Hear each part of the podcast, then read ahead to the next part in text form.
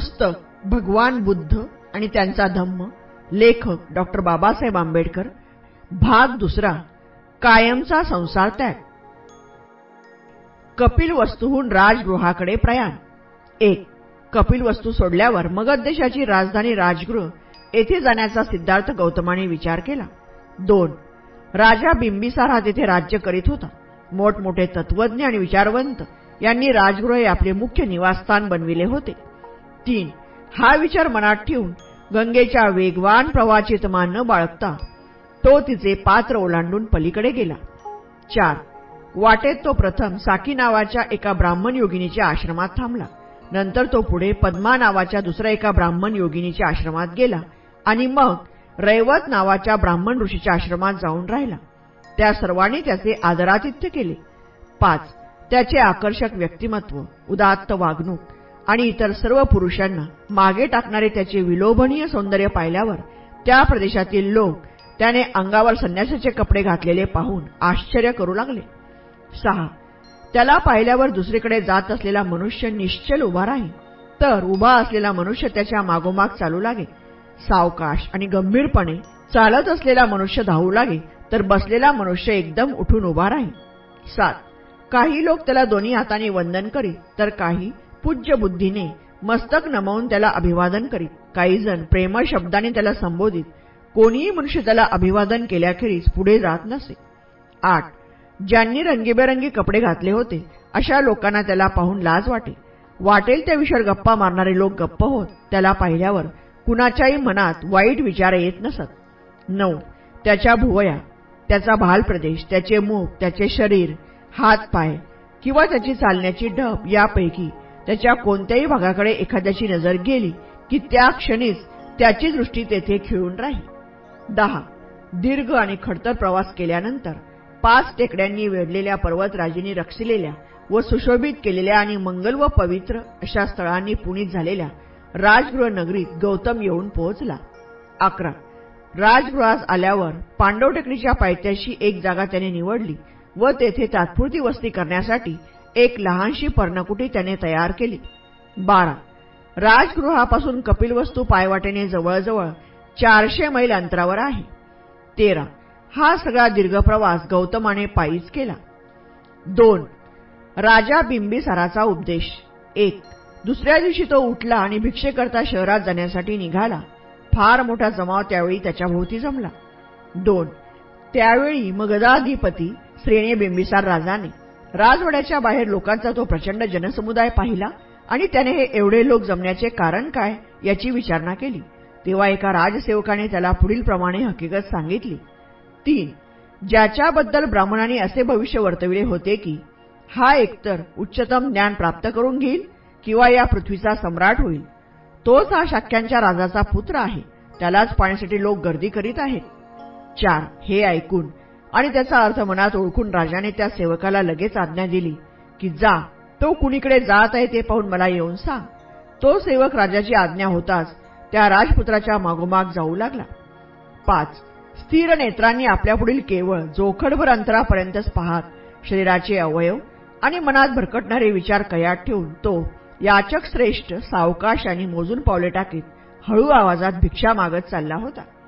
सहा मिळेल ती भिक्षा स्वीकारून तो पर्वताच्या एका निवांत कोपऱ्यात जाऊन बसला आणि तेथे अन्न सेवन करून तो पांडव टेकडीवर चढून गेला. सात. लोद्र वृक्षाने दाटलेल्या आणि मयुरांच्या केकारवांनी निनादलेल्या त्या अरण्यात रक्तरंगाची वस्त्रे धारण केलेला तो मानवजातीचा सूर्य पूर्व दिशेच्या पर्वतराजीवरील बालसूर्यासारखा तळपू लागला. आठ. याप्रमाणे त्याला लक्षपूर्वक पाहिल्यावर त्या राजसेवकांनी राजाला सर्व हकीकत सांगितली आणि राजाने जेव्हा ती ऐकली तेव्हा अति आदराने आणि मोजकाच लवाजमा घेऊन तो स्वतः तिकडे जाण्यास निघाला. नऊ. पर्वताप्रमाणे धिप्पाल असा तो राजा टेकडी चढून गेला. दहा. त्या ठिकाणी आसनस्थ आणि जितेंद्रिय असा तेजस्वी गौतम त्याच्या दृष्टीस पडला. जणू काही तो पर्वत हलत असून स्वतः गौतम हा त्या पर्वताचे शिखर आहे असा त्याला भास झाला. अकरा. शारीरिक सौंदर्य आणि पूर्ण मनशांती यामुळे वैशिष्ट्यपूर्ण दिसणाऱ्या गौतमाला त्या नराधीपाने पाहिले आणि आश्चर्यचकित होऊन प्रेमपूर्व आदरभावाने तो त्याच्याजवळ गेला. बारा. बिंबिसाराने मोठ्या आदराने त्याच्याजवळ जाऊन त्याच्या शरीर स्वास्थ्याविषयी विचारपूस केली आणि गौतमाने तितक्याच ममत्वाने आपले मन स्वस्थ व शरीर सर्व व्याधींपासून मुक्त असल्याची खात्री दिली. तेरा. त्यानंतर तो राजा खडकाच्या स्वच्छ पृष्ठभागावर बसला आणि आपल्या मनस्थितीची कल्पना देण्याच्या हेतूने तो म्हणाला चौदा. बाळा तुझ्या कुटुंबाशी माझी दृढ मैत्री आहे. ती वंश परंपरागत असून तिची दृढता चांगली सिद्ध झालेली आहे. म्हणूनच तुला काही सांगावे अशी इच्छा माझ्या मनात निर्माण झाली आहे. माझे प्रेमाचे शब्द तू नीट ऐक. पंधरा. सूर्यापासून ज्याचा प्रारंभ झाला आहे असा तुझा वंश नवतारुण्य डोळ्यांना भुरळ घालणारे सौंदर्य याचा मी जेव्हा विचार करतो तेव्हा मला अचंबा वाटतो की इतर सर्व गोष्टींशी इतका विसंगत असा राजोपभोगापेक्षा सर्वस्वी संन्याशाचे जीवन जगण्याचा हा तुझा निर्धार. तुझ्या मनात कसा निर्माण झाला? सोळा. तुझ्या अवयवांना रक्तचंदनाचा सुगंधच योग्य आहे. रक्तवर्णाची ही जाडी भरडी वस्त्रे त्यांना शोभत नाहीत. या तुझ्या हाताने प्रजाजनांचे रक्षण करावे. दुसऱ्याने दिलेले अन्न धारण करणे त्याला शोभत नाही. सतरा. म्हणून सौजन्यशील युवका जर तुला तुझ्या वडिलांचे राज्य नको असेल तर माझ्या अर्ध्या राज्याचा तू अवदाराने स्वीकार कर. अठरा. याप्रमाणे तू केलेस तर तुझ्या आप्त स्वक्यांना दुःखाचे कारण उरणार नाही. कालांतराने सार्वभौम सत्ता देखील अखेरीस धीर गंभीर अशा पुरुषाच्या आश्रयासाठी धाव घेते. म्हणून या बाबतीत तुम्हाला उपकृत कर.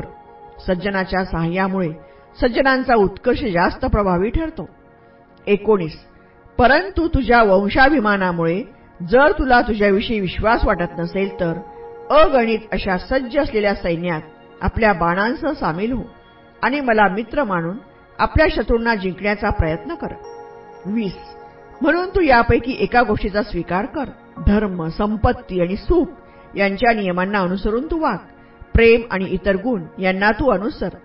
जीवनाची ही तीन उद्दिष्टे आहेत. जेव्हा माणसे मरतात तेव्हा केवळ या जगापुरताच त्यांचा अंत होतो. एकवीस. म्हणून जीवनाच्या या तीन उद्दिष्टांना अनुसरून त्यांची फलप्राप्ती करून घेण्यास तुझे हे व्यक्तिमत्व कारणीभूत होऊ दे असे म्हणतात की धर्म संपत्ती आणि सुख यांची ज्यावेळी संपूर्ण प्राप्ती होते त्याचवेळी मानवी जीवनाचा हेतू पूर्ण होतो. बावीस. धनुष्याची दोरी खेचण्यास लायक असलेले हे तुझे दोन बलवान बाहू निरुपयोगी राहू देऊ नकोस. तेही पृथ्वीच काय पण त्रैलोक्य जिंकण्यास अधिक समर्थ आहे. तेवीस. मी तुला हे प्रेमामुळे सांगत आहे. सत्ता किंवा उद्धटपणामुळे नव्हे. तुझा हा याचक वेश पाहून माझे मन अनुकंपेने भरून आले आहे आणि मी अश्रू ढाळीत आहे. चोवीस. याचकाचे जीवन जगू इच्छिणाऱ्या गौतमा नामवंत अशा तुझ्या वंशाला साजेसे तुझे सौंदर्य वार्धक्य येऊन नष्ट होण्यापूर्वी वेळ गेली नाही तोपर्यंत आता सर्व सुखांचा उपभोग घे. पंचवीस. वृद्ध मनुष्य धर्माने पुण्य मिळवू शकतो. सुखोपभोगाच्या दृष्टीने वृद्धापकाळ असाही असतो. म्हणून असे म्हणतात की सुखे ही तरुणांसाठी असतात. संपत्ती मध्यम वयस्कर पुरुषांसाठी असते आणि धर्म वृद्धांसाठी असतो. सव्वीस. आजच्या या जगात यौवन हे धर्म व संपत्ती यांचा शत्रू आहे. आपण स्वतःला सुखोपभोगापासून दूर ठेवण्याचा कितीही प्रयत्न केला तरी आपण त्यांना टाळू शकत नाही. म्हणून जिथे जिथे सुख सापडतील तिथे तिथे तुझ्या यौवनाने त्यांचा उपभोग घ्यावा. सत्तावीस. वृद्धत्वाची प्रवृत्ती चिंतनाकडे असते.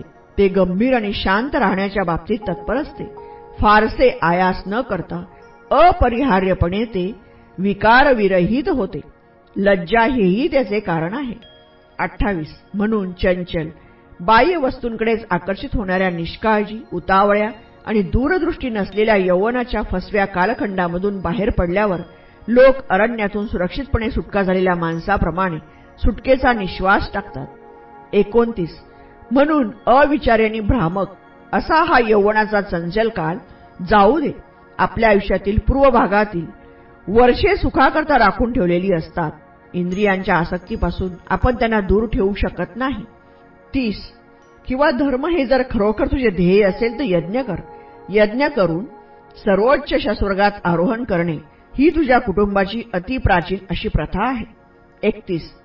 मोठमोठ्या ऋषीने जे ध्येय आत्मक्लेशाने गाठले त्याच ध्येयाची प्राप्ती सुवर्ण कंकणांनी ज्यांचे हात भरलेले असत आणि ज्यांचे चित्रविचित्र मुकुट रत्नांच्या प्रकाशामुळे चकाकत असत अशा राजर्षींनी यज्ञाच्या मार्गाने करून घेतले आहे. तीन. गौतमाचे बिंबी सारास उत्तर पूर्वार्ध. एक. याप्रमाणे मगध राजाने गौतमाला इंद्राप्रमाणे योग्य आणि खंबीर शब्दात उपदेश केला. परंतु तो ऐकल्यावर राजपुत्र डळमळला नाही. तो पर्वताप्रमाणे अचल राहिला.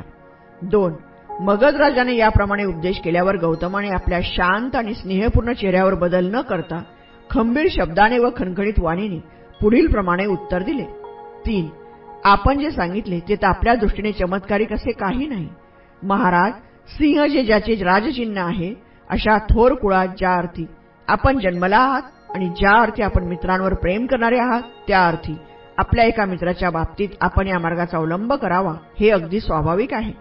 चार दुष्ट मनाच्या माणसांच्या बाबतीत त्याच्या कुळाला योग्य असा स्नेहभाव खंडित होतो आणि विलयास जातो.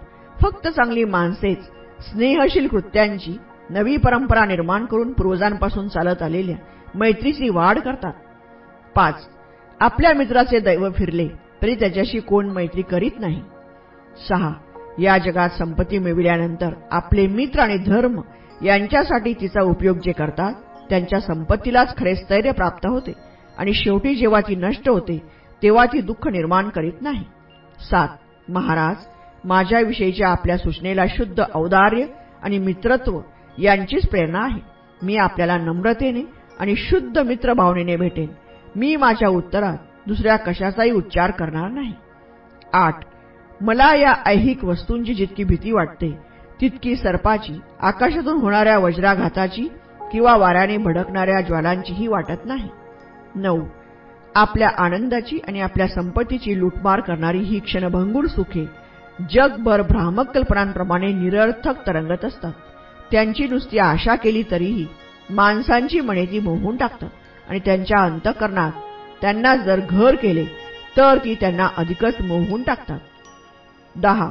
सुखाला बळी पडलेल्यांना देवांच्या स्वर्गात देखील आनंद मिळत नाही. आणि मानवाच्या जगात तर आनंद मुळीच मिळत नाही. वाऱ्याचा मित्र असलेला अग्नी ज्याप्रमाणे कितीही इंधन मिळाले तरी संतुष्ट होत नाही त्याप्रमाणे जो तृष्णार्थ आहे त्याला कितीही सुखे मिळाली तरी तो तृप्त होत नाही. अकरा. या जगात सुखासारखी दुसरी आपत्ती नाही. लोक भ्रमामुळे सुखासक्त होतात. सत्य म्हणजे काय हे समजले आणि असत्याची भीती वाटू लागली तर कोणता शहाणा मनुष्य स्वतःहून असत्याची इच्छा धरील? बारा.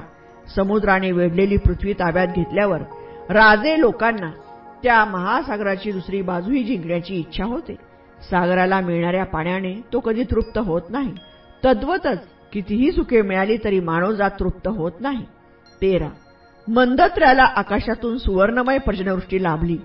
त्याने सर्व खंड जिंकले व शक्राचे देखील अर्धे राज्य पादाक्रांत केले. तरीही त्याची ऐहिक पदार्थाविषयीची आसक्ती कमी झाली नव्हती. चौदा. इंद्र जेव्हा रुत्राच्या भयाने लपून बसला होता तेव्हा जरी स्वर्गातील देवांच्या राज्याच्या नहुशाने घेतला आणि आपल्या गर्विष्ठपणामुळे जरी त्याने आपली शिबिका मोठमोठ्या ऋषींना व्हावयास लावली तरीही तो संतुष्ट झाला नव्हता. पंधरा. इतर उद्दिष्ट साध्य करण्यासाठी ज्यांनी आपले जीवन अर्पण केले चिंद्या हेच ज्यांचे कापड होते कंदमुळे फळे आणि पाणी हेच ज्यांचे अन्न होते आणि सर्पाप्रमाणे लांब आणि पिळलेल्या जटा ज्यांनी धारण केल्या होत्या अशा ऋषीमुनींना देखील ज्याने जिंकले त्या या सुख नामक शत्रूसाठी कोण प्रयत्न करेल? सोळा.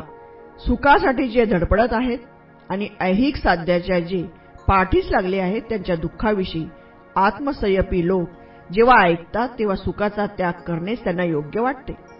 सतरा. सुखप्राप्तीतील यश म्हणजे सुखी माणसावरील विपत्ती समजली पाहिजे. कारण त्याने इच्छिलेली सुख त्याला मिळाली म्हणजे तो उन्मत्त होतो. उन्मत्तपणामुळे जे करू नये ते तो करतो व जे करावे ते तो करीत नाही. आणि अशा रीतीने तो दुखावला गेला म्हणजे त्याचा शेवट अदब पातात होतो. अठरा. कष्ट करून मिळवून ठेवलेली तुम्हाला फसवून जिथून आली तिथे परत जाणारी व काही काळापुरती उसनी घेतलेली ही सुखे या सुखात कोणता आत्मसंयमी मनुष्य? तो जर शहाणा असेल तर रममान होईल. एकोणीस. ज्यांचा शोध करून ती प्राप्त करीत असताना तुमच्या वासना भडकतात.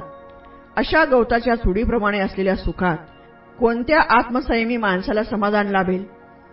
जी सुखे दूर भिरकावून दिलेल्या मांसाच्या तुकड्याप्रमाणे आहेत आणि जी राजे लोकांकडून उपभोगिली गेल्यामुळे विपत्ती निर्माण करतात अशा सुखात कोणत्या आत्मसमी माणसाला समाधान लाभेल? एकवीस. ज्या सुखात रम्मान होणाऱ्या माणसावर अनेक बाजूनी संकटे कोसळतात आणि जी वासनांप्रमाणे विनाशकारी आहेत अशा या सुखात कोणत्या आत्मसंयमी माणसाला समाधान लाभेल? बावीस. ज्यांच्या अंतकरणाचा या सुखांनी चावा घेतला आहे अशा आत्मसंयमी पुरुषांचाही नाश होतो. त्यांना आनंद मिळत नाही. संतापलेल्या क्रूर सर्पाप्रमाणे असलेल्या या सुखांमध्ये कोणत्या आत्मसंयमी माणसाला समाधान लाभेल? तेवीस. हाडं चगळीत उपाशी मरणाऱ्या कुत्र्याप्रमाणे जरी त्या सुखांचा उपभोग माणसांनी घेतला तरी त्यांचे समाधान होत नाही. मेलेल्या हाडांच्या सापळ्याप्रमाणे असलेल्या या सुखांमध्ये कोणत्या आत्मसंयमी माणसाला समाधान लाभेल? चोवीस. अशा सुखांच्या आसक्तीमुळे ज्याची बुद्धी आंधळी झाली आहे जो कपाळ करंटा सुखोपभोगांच्या आशेचा दरिद्री गुलाम आहे त्याने या जीवसृष्टीत मृत्यूचे दुःख भोगावे हेच योग्य होय.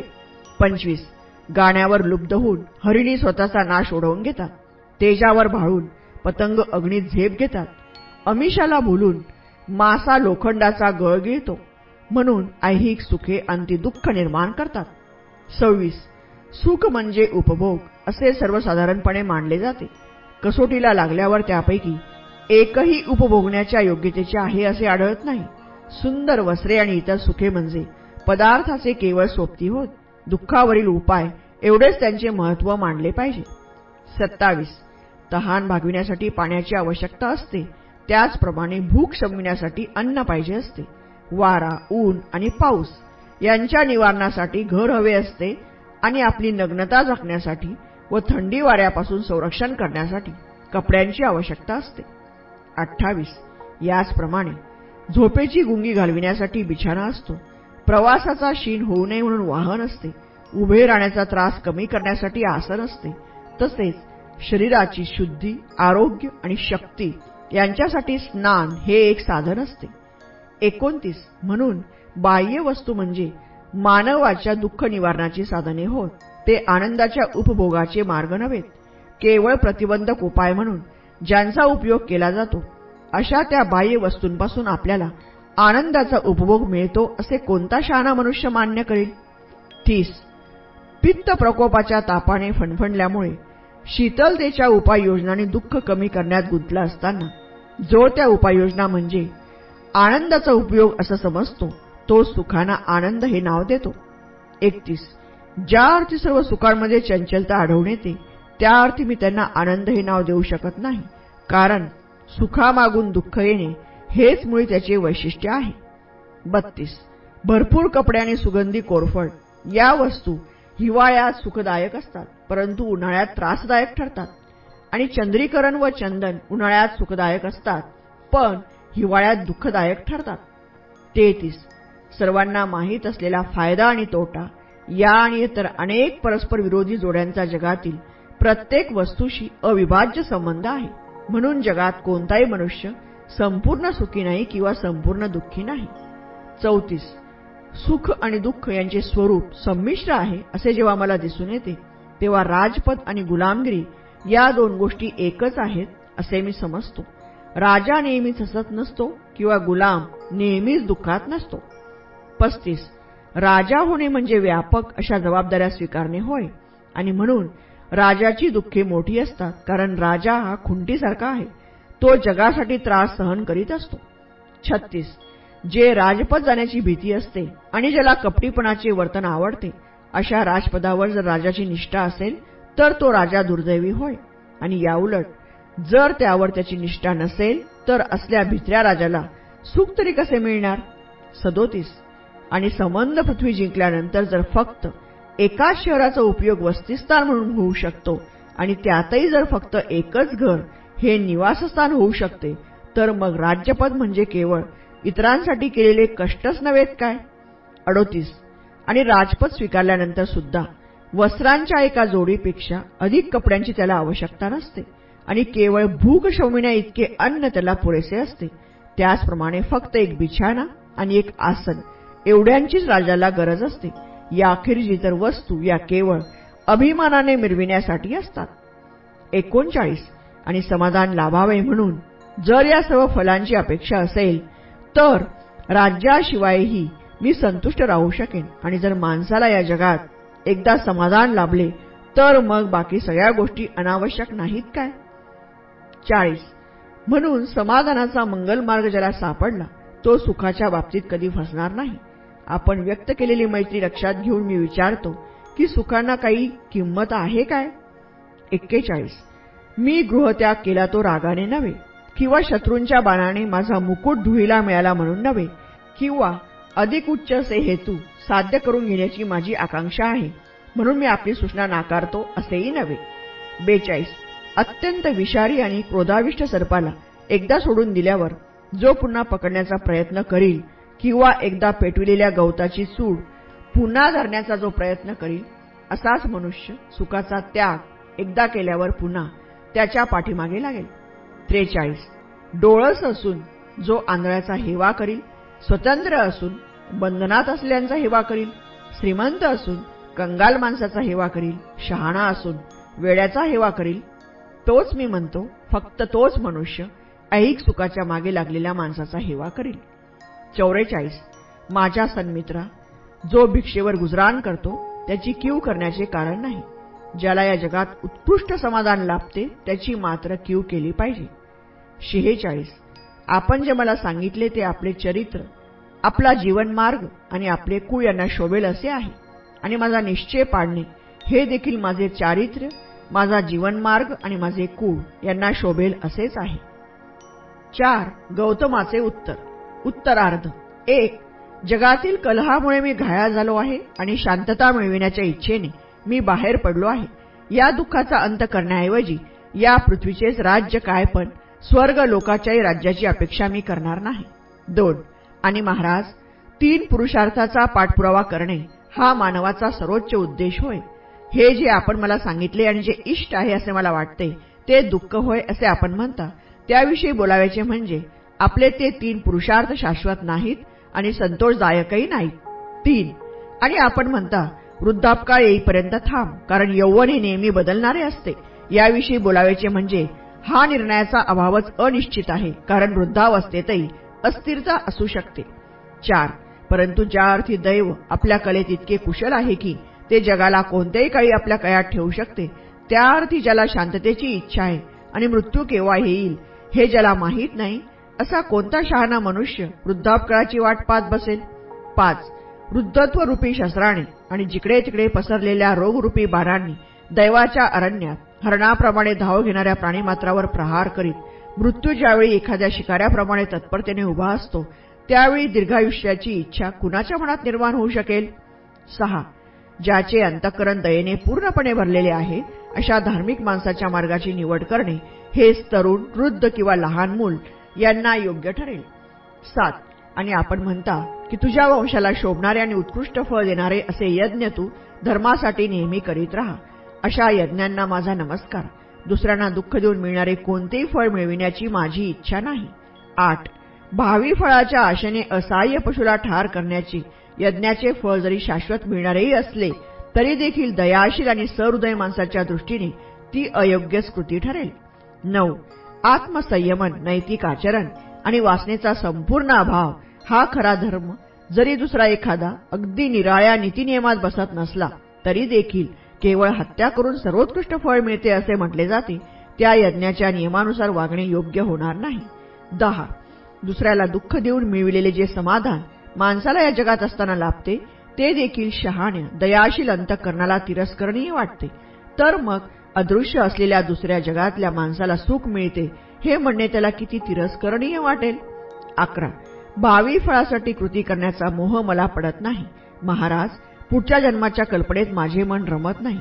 असल्या कृती अनिश्चित असतात आणि ढगातून कोसळणाऱ्या पावसाचा मारा होत असलेल्या रोपट्याप्रमाणे त्या आपल्या मार्गावर हेलकावे खात असतात. बारा. स्वतः राजाने आपले हात जोडून उत्तर दिले तुझी इच्छा तू पूर्ण करण्यास माझी हरकत नाही. तुला जे जे काही करावायचे आहे ते ते सिद्धीस गेल्यानंतर मला भेटण्याची कृपा कर. तेरा. पुन्हा भेटण्याचे निश्चित आश्वासन गौतमाकडून घेतल्यावर राजा आपल्या सेवकांसह राजवाड्याकडे परतला. पाच. शांततेची वार्ता. एक. गौतम राजगृहात असताना तेथे आणखी पाच परिव्राजक आले आणि त्यांनी देखील गौतमाच्या झोपडी शेजारीच आपली झोपडी बांधली. दोन. हे पाच परिव्राजक म्हणजे कौडिन्य अश्वजित कश्यप महानाम आणि भद्रिक हे होत. तीन. ते देखील गौतमाचे रूप पाहून थक्क झाले आणि त्याने परिव्रज्जा का स्वीकारली असावी याचा त्यांना प्रश्न पडला. चार. राजा बिंबिसाराने त्याला याविषयी जसे विचारले तसेच त्यांनी विचारले. पाच. आपल्याला परिव्रज्जा कोणत्या स्थितीत स्वीकारावी लागली हे जेव्हा त्यांनी त्यांना समजावून सांगितले तेव्हा ते म्हणाले आम्ही त्याबद्दल ऐकले आहे. परंतु तुम्ही निघून आल्यानंतर काय काय घडले ते तुम्हाला माहीत आहे काय? सहा. सिद्धार्थ म्हणाला नाही. नंतर त्यांनी त्याला सांगितले की त्याने कपिलवस्तू सोडल्यानंतर कोलियांशी युद्ध पुकारण्याविरुद्ध शाक्यांनी फार मोठी चळवळ केली. सात. स्त्री पुरुषांनी मुलामुलींनी निदर्शनं केली आणि कोलिय हे आमचे भाऊ आहेत असे म्हणले. आठ. या चळवळीचा परिणाम असा झाला की शाक्य संघाला पुन्हा सभा बोलवावी लागली आणि या प्रश्नाचा फेरविचार करावा लागला. यावेळी कोलियांशी समेट घडून आणण्याच्या बाजूने बहुमत झाले. नऊ. कोलियांनी शांततेच्या वाटाघाटी करण्यासाठी आपले दूत म्हणून पाच शाक्यांची निवड करण्याचे संघाने ठरविले. दहा कोलियांनी जेव्हा हे ऐकले तेव्हा त्यांना फार आनंद झाला. त्याने शाक्यांच्या दूतांशी वाटाघाटी करण्यासाठी पाच कोलियांची निवड केली. अकरा दोन्ही बाजूच्या दूतांची सभा झाली आणि एक कायम स्वरूपाचे लवाद मंडळ नेमण्याविषयी त्यांच्यात एकमत झाले. रोहिणी नदीच्या पाण्याच्या वाटपाबाबतीतील प्रत्येक वाद मिटविण्याचे या मंडळाला अधिकार देण्यात आले. आणि त्याचा निर्णय दोन्ही बाजूंना बंधनकारक ठरविण्यात आला. याप्रमाणे भेडसवणाऱ्या युद्धाचा शेवट शांततेत झाला. बारा. कपिल वस्तू येथे काय घडले हे गौतमाला सांगितल्यानंतर ते परिव्राजक म्हणाले आता यापुढे तुम्ही परिव्राजक म्हणून राहण्याची आवश्यकता नाही. मग तुम्ही घरी जाऊन आपल्या कुटुंबाबरोबर का राहत नाही? तेरा. सिद्धार्थ म्हणाला ही शुभवार्ता ऐकून मला फार आनंद झाला आहे. हा माझा विजय आहे. परंतु मी घरी जाणार नाही. मी जाता कामा नाही यापुढेही मी परिव्राजकच राहिले पाहिजे. चौदा. त्या पाच परिव्राजकांचा पुढचा कार्यक्रम काय आहे हे गौतमाने त्यांना विचारले. त्यांनी उत्तर दिले आम्ही तपस्या करण्याचे ठरविले आहे. तुम्ही आमच्याबरोबर का येत नाही? सिद्धार्थ म्हणाला लवकरच येईल पण प्रथम मला इतर मार्गांची परीक्षा केली पाहिजे. पंधरा. नंतर ते पाच परिव्राजक निघून गेले. सहा. नव्या परिस्थितीतील समस्या. एक. कोली आणि शाक्य. यांनी केलेल्या समेटाची त्या पाच परिव्राजकांनी जी बातमी आणली तिने गौतम फार अस्वस्थ झाला. दोन एकटाच राहिल्यावर आपल्या स्वतःच्या स्थितीविषयी तो विचार करू लागला आणि आपली परिव्रज्जा पुढे चालू ठेवण्याचे काही कारण आहे किंवा काय हे तो ठरवू लागला. तीन त्याने स्वकीयांचा त्या कशासाठी केला होता त्याने स्वतःलाच विचारले. चार युद्धाला त्याचा विरोध असल्यामुळे त्याने घर सोडले होते. आता ज्या अर्थी युद्ध संपले आहे त्या अर्थी माझ्यापुढे काही प्रश्न शिल्लक राहिला आहे काय? युद्ध संपले याचा अर्थ माझ्या पुढील प्रश्न सुटला असा होतो काय? पाच खोल विचार केल्यावर तो सुटला नाही असेच त्याला वाटले. सहा युद्ध समस्या ही मूलतः कलह समस्या आहे. एका अधिक विशाल समस्येचा तो केवळ एक भाग आहे. सात हा कलह फक्त राजे आणि राष्ट्रे यांच्यातच चालत आहे असे नव्हे तर क्षत्रिय आणि ब्राह्मण यांच्यात कुटुंब प्रमुखात माता पुत्रात पिता पुत्रात भावा बहिणीत आणि सहकार्यात देखील चालू आहे. आठ राष्ट्राराष्ट्रातील संघर्ष हा प्रसंगोपात असतो. परंतु वर्गावर्गातील संघर्ष हा वारंवार होणारा आणि शाश्वत स्वरूपाचा असतो. हा संघर्ष जगातील सर्व दुःखाचे मूळ होय. नऊ. युद्धामुळे मी घर सोडले हे खरे. पण शाक्य व कोली यांच्यातील युद्ध संपले असले तरी मी घरी जाऊ शकत नाही. मला आता असे दिसून येते की माझ्या पुढील समस्येने विशाल रूप धारण केले आहे. या सामाजिक संघर्षाच्या समस्येचे उत्तर मला शोधून काढले पाहिजे. दहा. जुन्या प्रस्थापित तत्वज्ञानाने या समस्येचा उलगडा कितपत करता येईल? अकरा. त्या सामाजिक तत्वज्ञानापैकी एखाद्याचा स्वीकार करणे त्याला शक्य आहे काय? बारा. प्रत्येक गोष्ट स्वतःच तपासून पाहण्याचा त्याने निश्चय केला.